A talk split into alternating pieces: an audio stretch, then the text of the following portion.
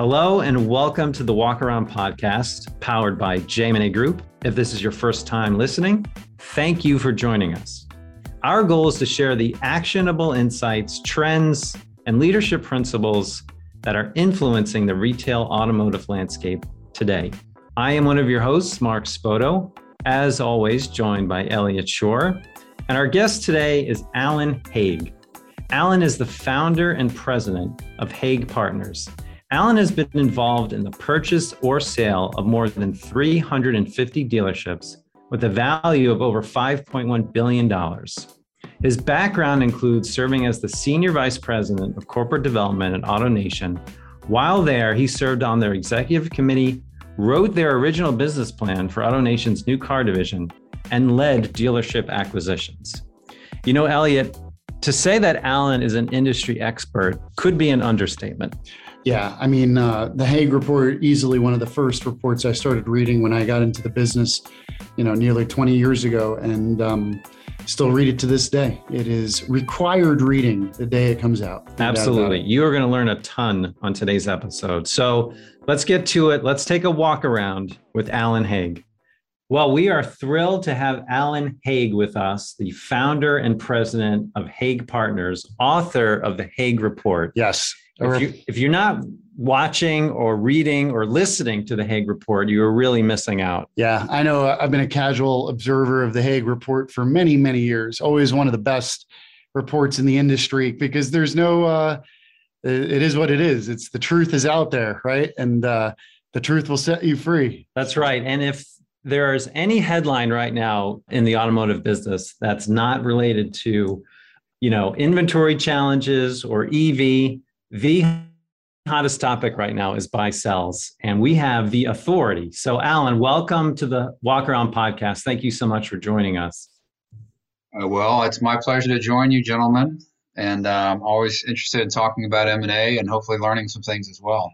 All right, well, let me throw some stats out there because you obviously know these stats, Alan, since you publish them, but maybe some of our listeners don't know.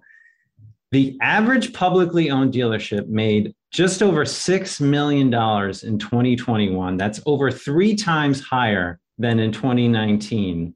Over 640 dealerships traded hands in 2021. That's more than double the number in 2019. And listen to this public company spending on acquisitions was over $9 billion in 2021. That is over 11 times higher than the average between 2015 and 2019. So, Alan, we have to ask you just right away are we in some sort of a bubble here when it comes to dealer valuations? Like, where do you see this going?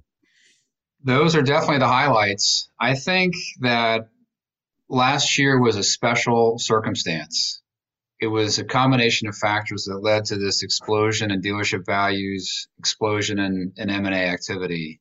The first was the pandemic caused a shortage of supply and a boom in demand. So mm. consumers had a lot of money in their pockets. They couldn't go on trips and they wanted to go out and do something.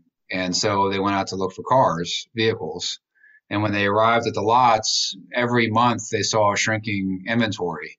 And so the pricing power flipped to dealers. So dealers were able to charge MSRP, in some cases higher, for their products. And at the same time, they had lower costs, lower inventory carrying costs, lower advertising costs. They had reduced the size of their workforces when the pandemic first hit and didn't need to rehire them when, when the demand came back. So you had this perfect storm of dealership profits of higher gross profits and lower expenses. So we saw profits triple right. pretty much everybody, private dealer, public dealer. Plus, for the private guys, they had this PPP loan forgiveness money, right? Which was, you know, kind of like, like not just a cherry on top, but the whole jar of cherries on top. Because the average dealer got a couple or a few million dollars of PPP money on top of their record high profits. Um, so you had this big uh, explosion of profits that made buyers want more. Hey, this business is great. I've got an excellent business model. When the new car business dries up, my my margins go up.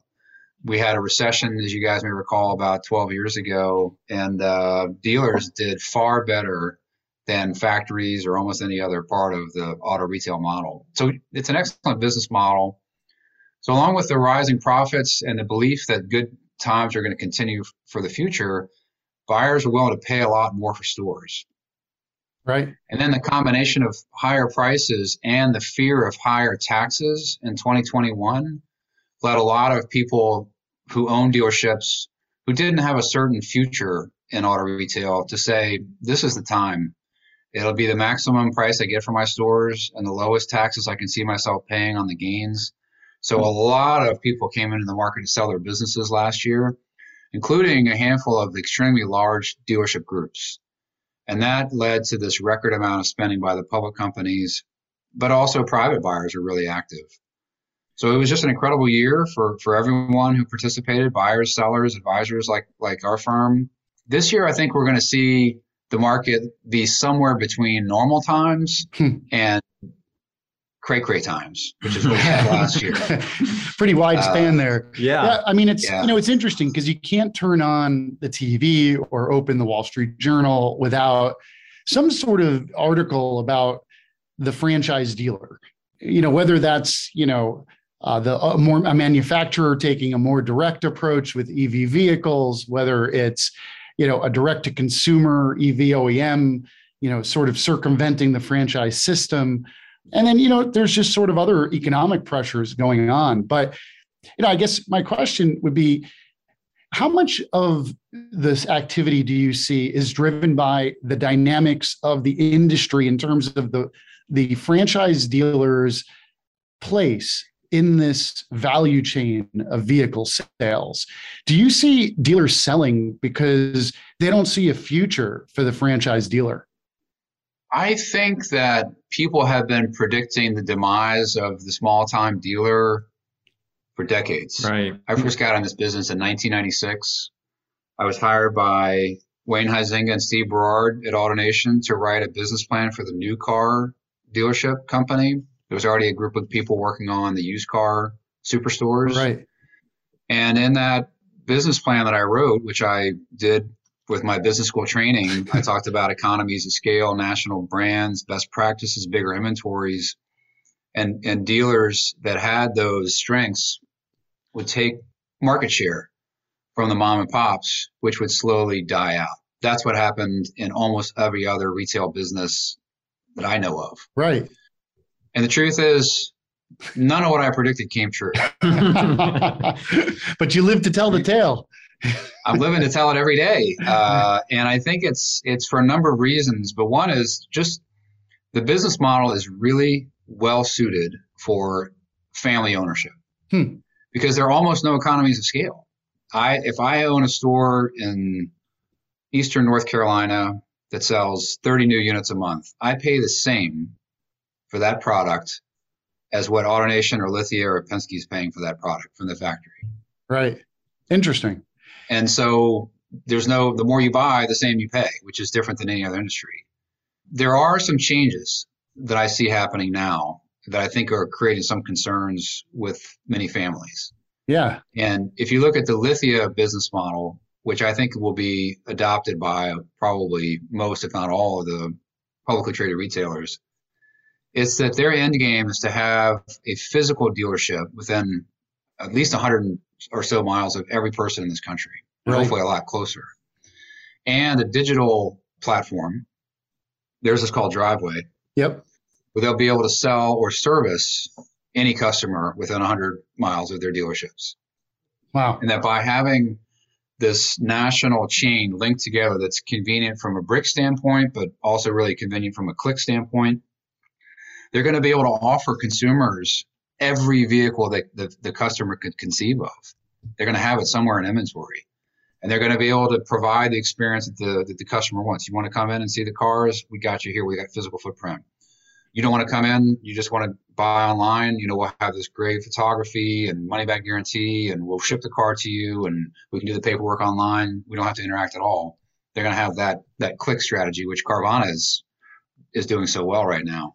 Sure. Um, and so I think that, you know, if I think about that business plan, all of a sudden now maybe the mom and pop dealers are a little bit threatened hmm. because the average dealer in this country, let's say your domestic store, you know, you're probably selling 50 new and 50 used a month. So you might have 300 units in inventory, right? Maybe today less, right?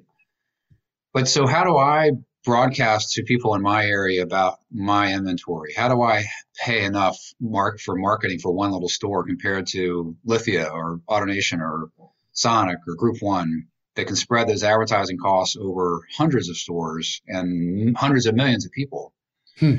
All of a sudden, I think it gets a little bit harder for the mom and pop to compete. Well, because if I'm a customer, and, and I'm sorry, I'll just say this one thing. Used to be customers would drive down to Dealer Row and dealers wanted to have a lot of frontage so they could show their inventory.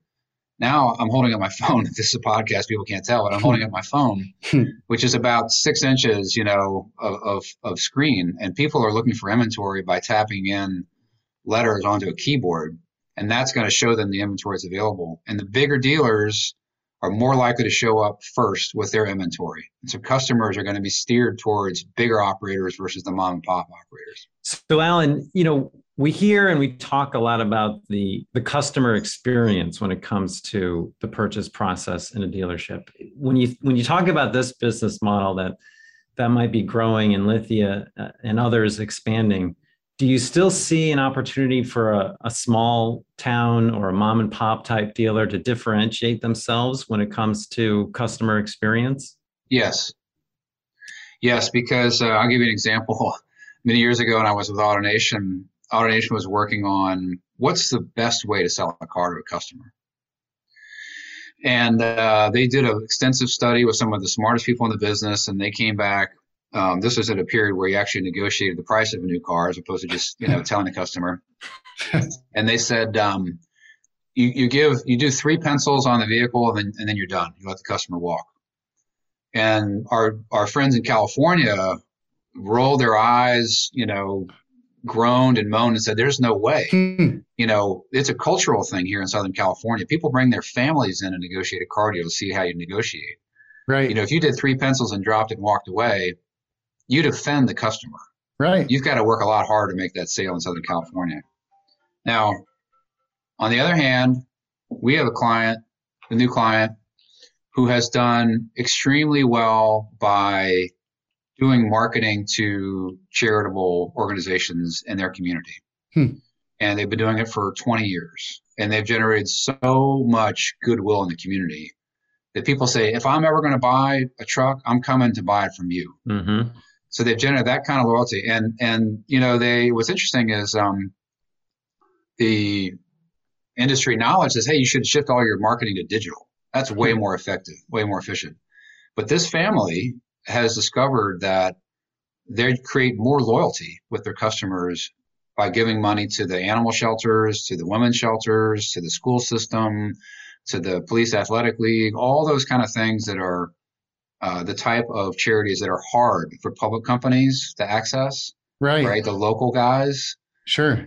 That I see families that pursue unconventional uh, marketing strategies like that. These are the leading dealers in their state this franchise that they own. So they're not just uh-huh. they're not just like doing okay. They are the best dealers of their franchise in this entire state. So what's yeah. fun about this industry is there really there's not one way to succeed. For sure. You know, I, it was funny. I was just thinking the same thing as you said that. It it really is and you must see so many different types of dealerships each year, you know, going to market. It must make it extremely difficult in a sense to value uh, because there you're right. There isn't one way to succeed. You know you you could have two dealers that are six miles apart on the same highway and they're doing it completely differently but both succeeding. Um, and so you know i'm curious going back to this and we'll we want to get into this in a second about your background. You made the leap from you know corporate guy to entrepreneur. Many of our listeners are, are dealership associates and um, who dream of one day having their name on the building as well and so you know based on everything we're saying you know with valuations the way they are that dream used to be a reality where you could work hard enough be a sales guy become a gm at one point and then eventually you could get your name on the door do you still see deals like that going through or is that dream slowly and slowly becoming a non-reality for the budding entrepreneur in the industry? In many cases, it is a disappearing opportunity, um, particularly for certain franchises. Huh. Toyota, for instance, has always been a strong franchise, but many dealers told me that during the pandemic, that franchise really differentiated itself amongst its competitors hmm. by its partnership with its dealers. Right. And uh, they did a good job with inventory as well. Um, so the value of an average Toyota store today is far exceeds the ability of most individuals that haven't amassed a lot of wealth to be able to acquire. Sure. But there are other there are other opportunities for yeah. those people that want to own stores, and I would say smaller markets and lesser franchises. Hmm. And this is no this is no slant against the product or the people who work at these companies, but for instance, you can acquire a Mazda store in a single point smaller market for not vast amounts of money. Right. It's going to require you to relocate in most ca- most cases, which is not easy or popular for you know whether sure. it's uh, the man or the woman that's the general manager says, "Hey, I saved some money and I heard about the store that's up in you know 100 miles from here. We're going to move our kids and move away from the family and friends." That's that's hard to do. Sure. Um, but I think that those are still opportunities available for first time business owners um, there are also a, a, very small handful of organizations in this country where their whole business model is about bringing talent into their organization, training that talent, evaluating that individual to see, hey, do their values align with our values? And, and if they feel that they have a, a winner on their hands, a partner, they then seek an acquisition and they'll fund the partner's investment in that acquisition hmm. once that partner has invested every last penny they can into that deal. And there, there are just two organizations I know that, that do that. And then there are other larger ones like uh, AMSI is maybe the best example. Yep. I estimate they have 150, 170 dealerships. I think they have partners in every single one of those. Right. And um, those those people that work in those organizations were chosen from successful general manager ranks and were offered equity, not majority, you know, less than half.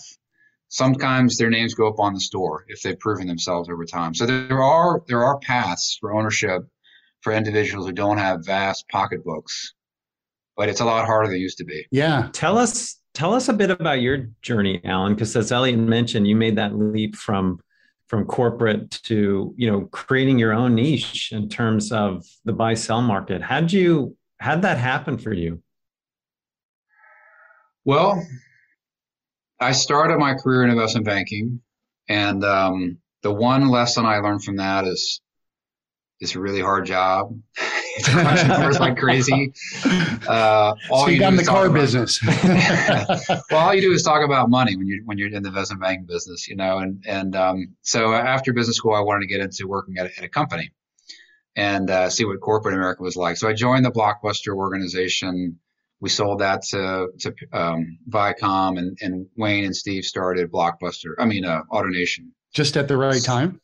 Good. That's right. So uh, so my my job there was buying stores, and I didn't know anything about the car business.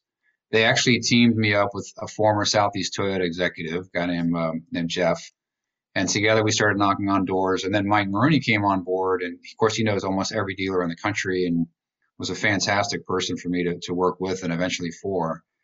And so, um, in the first time I was at AutoNation, we, we bought hundreds of, well, not hundreds, but dozens of stores. We went from zero revenue to like 12 billion, I think, in about a year and a half, wow. two years. Uh, but then I could tell that AutoNation had some headwinds coming with the used car superstores. It just didn't have a good business model at that point. So I, I left and went back to investment banking. And then Mike called and says, Hey, we got a good company, want to make a great company. Sold off the rental car companies and the finance companies, shut down the, uh, the dealer, the um, used car stores. And so we started growing again.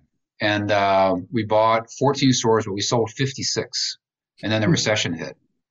So AutoNation was basically out of the M&A business for a while, right? No one was buying or selling anything. So some of it was just the circumstances as opposed to me saying, hmm, now I want to go start, you know, go back to banking. Um, but I, I, switched to the buy to the sell side at that point. So I bought a lot of stores when I was on AutoNation. But as I mentioned, the last job I had there, we last time I was there, we sold 56. Huh. So you know, sometimes when you're selling a broken store, it's a pretty wet noodle you're pushing. You know, you're, you're really trying to convince people. Uh, and so I thought it was was fun in some ways. It's a little bit more creative than on the buy side. The buy side is you run the numbers to see if it hits your your company's return on investment criteria. Right. The sell side, you got to figure out like, all right, well, what asset do I have? What are the strengths? What are the weaknesses? How do I address those? And so for me, I sort of preferred being on the sell side. Um, and so I, I joined another investment banking firm and I was there for about six years. And then I decided to leave and start Haig Partners. And I was confident in the market conditions at that time. Right. I'd saved some money, so I knew I could weather a short, you know, no no salary for a couple years if I needed to. uh, one of my former teammates also joined me, Nate Clavaja, and um, in our first year, we we closed three transactions. Hmm. Uh, one really nice uh, Ford store in Fort Worth, uh, one small group of truck dealerships in Tennessee, and one group of luxury stores outside of Baltimore, Maryland. And uh, from that point on, yeah, from that point on, we was trying hard to find the best talent we can find in this industry that that knows the dealership world, that know has a great reputation with dealers, and has familiarity with with buy sells. Well, again, we're talking with Alan Haig of Haig Partners, who is uh, just the complete authority on the buy sell industry. And his current Haig report is out now. If you have not checked out any previous reports, now is the time to jump in and really get some insights into what's happening in the dealer world. Yeah, no, absolutely. We're uh, super interesting, interesting background. The, um, you know, if you were um, you know one of these associates who were thinking about making the move towards one of these lower markets and um, or or maybe a smaller market with a smaller brand to get their feet start you know what would be the brand you would target? I know you mentioned mazda. Would mazda be would be the brand? I i say mazda because it's it's one that very few people target. And so therefore hmm. the the multiple of earnings that you can buy a mazda store is low Interesting. Um, if you if you have if you're a talented operator, you will be able to have a big impact on that store. Right. Because in all likelihood, if I if there's a dealership group, for instance, and they've got five stores, they're going to put their probably the most experienced and talented people in the Toyota store, you know, and people who are just learning the business they might put in the Mazda store. Uh, but a talented GM can go into a Mazda store, or I'll say different franchise. Could be a Ford store, something else that is not going to bring a lot of blue sky because of the size of the market it's in. Hmm. And you can transform it either, you know, if I'm boosting the use to new ratio or, or, or putting that product on customer shopping list where they might have ignored it. Um, but there are other franchises too that, that people don't necessarily seek. Well, they're on the top of the list. Um, the domestic stores can be great in a lot of rural areas because people buy trucks, SUVs. Right. For sure. Problem is sometimes there are a lot of domestic stores in small areas, so right. sales volume is pretty low. I like the domestics because they have the trucks, they have great fixed ops business. The multiples are relatively low. There are a lot more Chrysler stores than there are Mazda stores too, so it's kind of easier to find one. Right. Um, but I think that's uh, you know, if somebody had, I mean, it, for, it's even a small store, yeah. it's going to cost millions. Right. right. Uh, oh, yeah. real estate and the blue sky and the fixed assets. Even the smallest store today, you're probably talking about $10 million worth of investment. Now hmm. you can, you can borrow maybe 80% of the, of the real estate and maybe half of the blue sky. So you, you can get financing, but it's, still people are going to have to save millions to buy their first store. Are, are people, you know, in this market, you know, we mentioned dealer profits have tripled, you know, the last few years. Are, are your buyers discounting those profits going forward? You know, are they saying, yeah, I know they're making that now, but let's cut that in half for our modeling? Um, or do you see people trying to take these profits and saying, no, we can grow this even further? It all depends. That's the Harvard Business yeah. School response. I'll give you just a kind of range of answer. I mean, in general, we find people comfortable taking a a three year average of pre tax profits and then applying a normal multiple for that hmm. that franchise. So, for instance, the three years is now 2019, so you have one year pre pandemic, right? 2020, and then the last 12 months, which now would include the first quarter of 2022.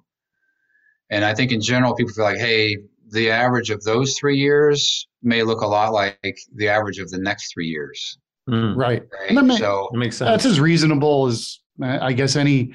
Who knows? You know, these days yeah. it's it's hard. It's a it's an interesting business to it be is. buying and selling dealerships right now. So on that note, do can some. I, can I can I just interrupt you there? But of I course, that's the general. Now the flip side of that is we have some of the the best buyers in the country in terms of their experience and their capital that are looking now for large transactions. Hmm. And in many cases, are willing to pay eight or nine times current earnings. Wow. Wow. the right platform and the right market.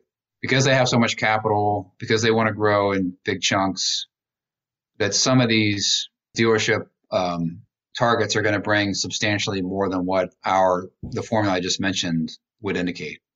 Right. Right.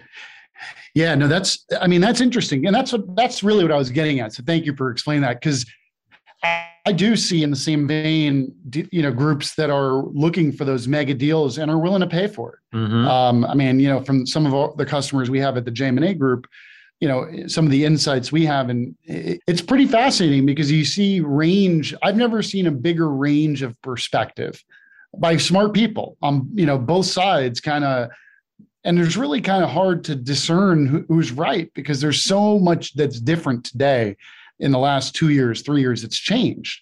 And how the model, the business model of dealerships goes forward, it's just the question of inventory is a huge question. And will inventory levels ever come back? Do you think inventory levels will come back to where they were before? So I asked this question in a different way to, so for instance, we were marketing a dealership group. This is a Florida group, highly profitable.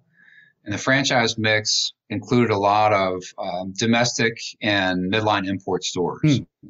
Those are the brands that often were making between $800 and $1,500 a copy front end gross before the pandemic. Right. Right. Excluding F&I. And then when the pandemic hit, those stores enjoyed a higher spike in margins than the luxury dealers did. Hmm. The luxury guys were already making six thousand dollars a copy front end gross, including other vehicle income. They, maybe they went to eight or nine thousand, so their margins went up fifty percent. But a Kia store, for instance, has probably quadrupled its margins. Right. And a domestic store has probably tripled them. So I was, you know, at this point, that dealership group was making, let's say it was making 30 and, and combined pre tax profit. And the buyer says, Where do you think this is going to land? And I was like, well, I think that eventually the supply will come back and but there's a lot of pent up demand. So we'll sell more units, maybe at a little bit lower margin. Right. The total variable gross, I think, is going to be the same or higher. And he said, BS. That's not going to happen because the factories are going to overproduce as soon as they can. It's going to crater the margins, and we're going to right back to where we were. you know, I was like, that's a level of cynicism that I don't hear often in our industry because most people are pretty optimistic. Optimistic, yeah. Yeah. yeah. But this no was this was amongst the most you know experienced uh, buyers out there. But I I think that the longer this goes on with low inventories and high profits for the factories, I think that they and their investors are going to develop some pretty strong muscle memory here. Right just like we saw, you may recall, this is a different industry, but it's a little bit analogous. The companies that were in the oil and gas business, the fracking business, they invested a lot in more production capacity, but they weren't returning a lot of capital to shareholders. Hmm. And their investors eventually said, hey, stop investing and start returning. And I wonder if auto investors won't be the same way. Hmm. Why do you want to build that new plant? Why, why right. is more going to make you more? right? right? Why don't you Why don't you close a plant? You know, yeah. and, and uh, you'll you're, you know there, there may be that kind of argument. So I think my sense is that we won't go back to a Ford dealership with a 100 day supply. Right. We won't go back to a Toyota store with 45 day supply. My guess is we're going to have about a, if I had to guess, about a third less inventory out there. Plus, we will have trained some of the customers to come in and order their cars, Right. either online or at the dealership, because they they just they discovered, well, I didn't know I could really do that before, and maybe I can wait three months or six months, and then I get exactly the vehicle I want, and I'll pay a little bit more for it Well, versus love- Yeah. taking what's on the lot. No, it's it's you know it's I mean the name of the game for the OEMs was market share. I mean that was what they talked about. It's all about was all about market share. And I think the question you're raising is can the manufacturers be okay with whatever market share they settle into? Well, you Um, have know, you, got a pretty good case study with Nissan. You know, Carlos Ghosn pushed Uh, Nissan hard for more market share in this country, and in my opinion, he broke that company. Agreed. He'll claim it wasn't him or whatever else, but I think his fingerprints were all over the stair step incentives in this country that killed Nissan residual values, killed dealer interest in the franchise. There was an enormous flight of capital and talent from Nissan stores to just about every other franchise. That could be another good buy, by the way, is a Nissan store because they're not over dealered. Yeah. Well, maybe today they are because their volume has fallen a lot, but long term they're not over dealered. Um, so you look at Nissan, you're like, hey, oversupply kills. It's a very good example of that. Flip side is Subaru. That's you know always been a popular brand. The product is, if you look at Nissan, I mean Subaru cars, they're not. you know, not many will be in museums, right. right. That's a great way to put it. but Yeah. that's what the customer wants, you know, and and um, they've done a wonderful job creating a demand that slightly exceeds the supply. For sure. And that's Well, been good for the customer because they have good residual values. It's been good for the dealer because they've had pretty good margins, not great margins, but pretty good margins, uh, but really low, relatively low costs. The Yeah. factory's benefited because they haven't had to advertise or incentivize those vehicles to sell them in, in great numbers.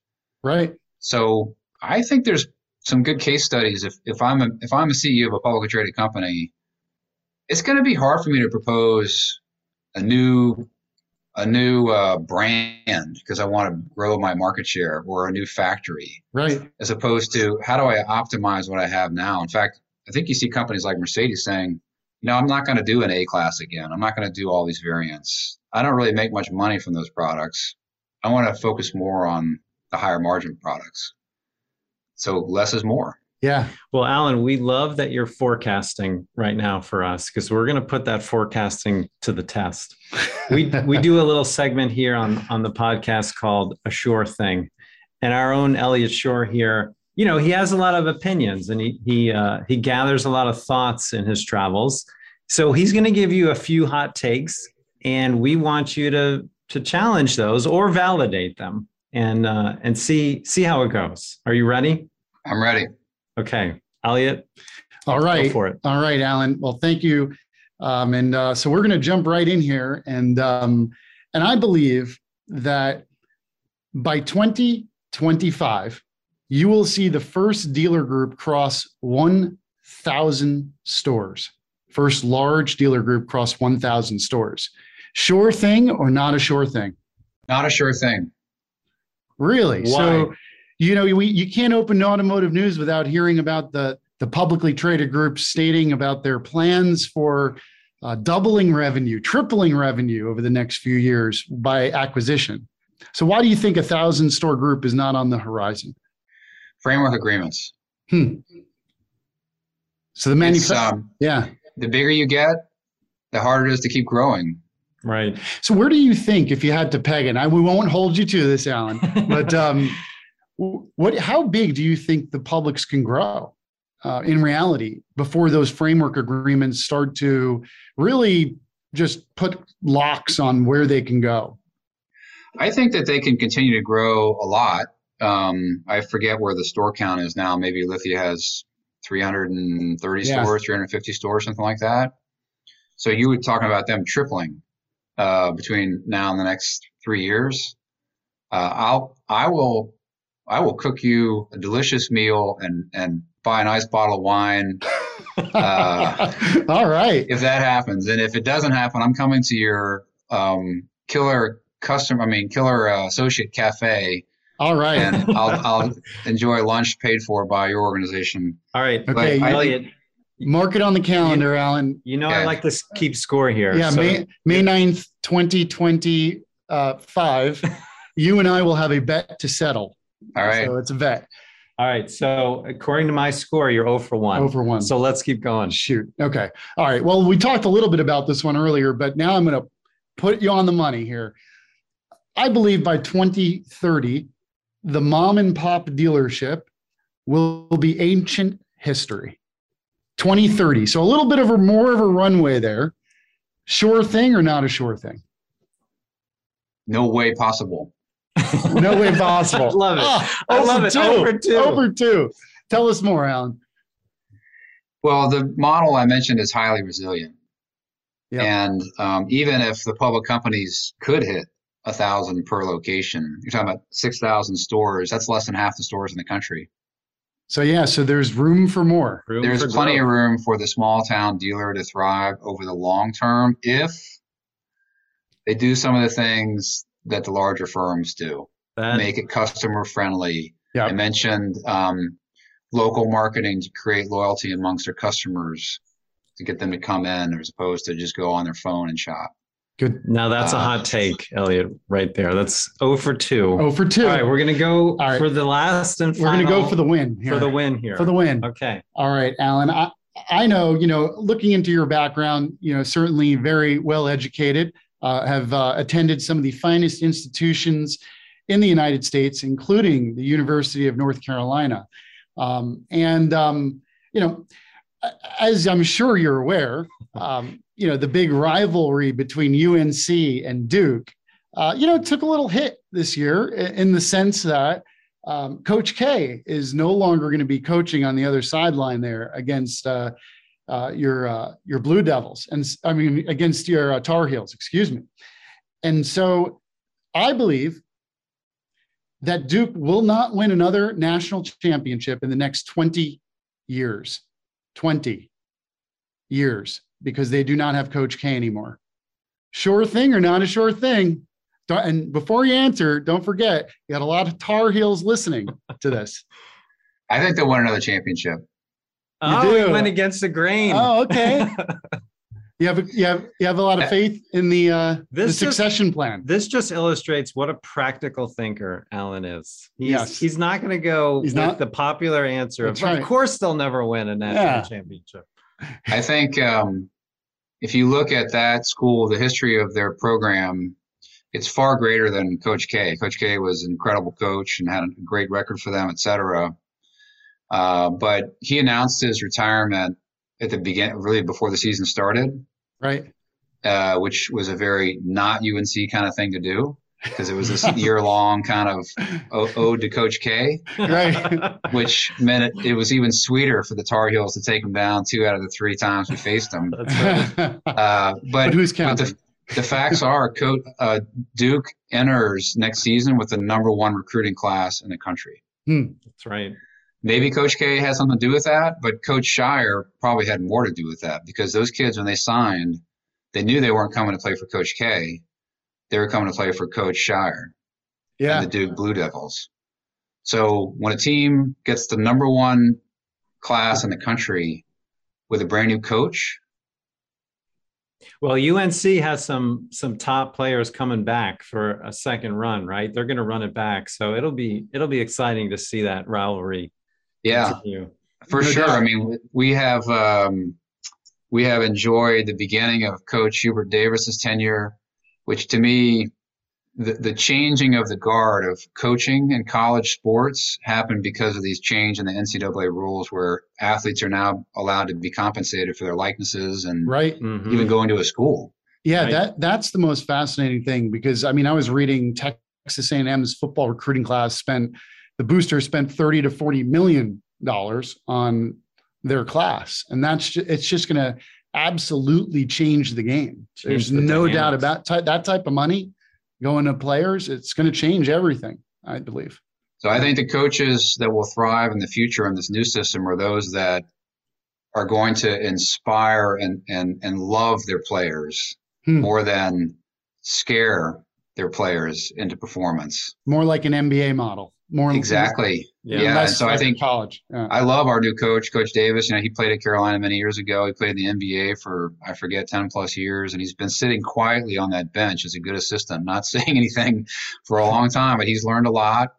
And um, he really took a team that uh, struggled in the first half of the season and never gave up on them and inspired them. And they had an incredible run, far probably greater than their talent should have led them. And to me, it's a great example of, of, of the power of leadership, what an individual can do. But he had a quote, hmm. which is, you know, he felt that Carolina basketball hadn't been relevant for a while and he wanted to change that. And it's about the program. That's one thing that I think we love about Coach Coach Davis too. It's not about me, me, me. I did this. It's you know the Carolina team, the Carolina program.